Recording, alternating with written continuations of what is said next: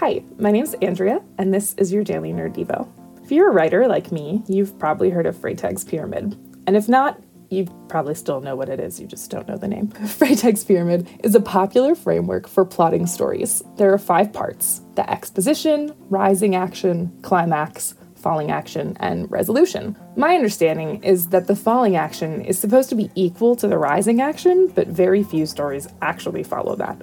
Most books and movies, for example, will wrap things up pretty quickly after the climax has taken place. And I get it, writing is hard. I've not been too successful at it myself.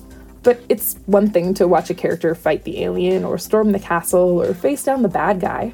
It's another thing to go through hard stuff in our real lives. And while you have to imagine most of these characters probably come away from these big climactic moments with some trauma, it's rare that we actually see the aftermath.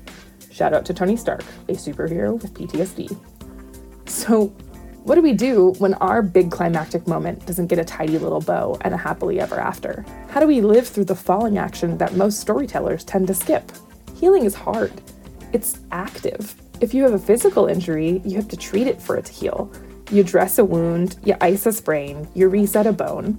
But inner healing is active in a different way. You might need to talk to loved ones, or start counseling, or pray. You might have to cry through a box of tissues, or buy a punching bag, or combine a bunch of methods and see what works. Through all of it, it's important to remember that we have a God who cares about us and wants to help us through the falling action of our lives. I've been on a journey toward healing for the last few years, and one place that I found solace is in Psalm 23. It says, The Lord is my shepherd, I shall not want. He makes me lie down in green pastures. He leads me beside quiet waters. He restores my soul. He guides me in the paths of righteousness for his name's sake. Even though I walk through the valley of the shadow of death, I fear no evil, for you are with me. Your rod and your staff, they comfort me.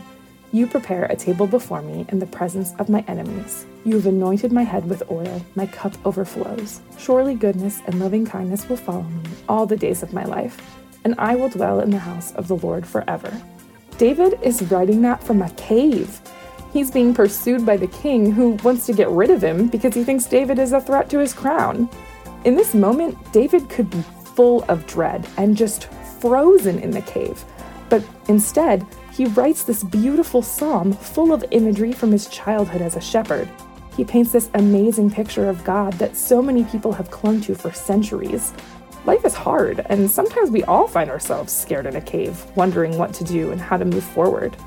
If you're in a season of healing and you're wondering when your falling action will end and your resolution will begin, know that you are not alone. God has walked this path before you, and He's made a way to your healing. He's going to lead you by quiet waters and let you lie down in green pastures. He loves you and He wants you to heal, and He's big enough to help you get there. That's all the time we have for today. If you want to hear more Nerdy Devos every weekday, hit the subscribe button wherever you listen to podcasts. You can also come hang out with us on our Facebook group, the Nerd of God Squad. I'm Andrea for the Daily Nerd Devo. Until next time, friends.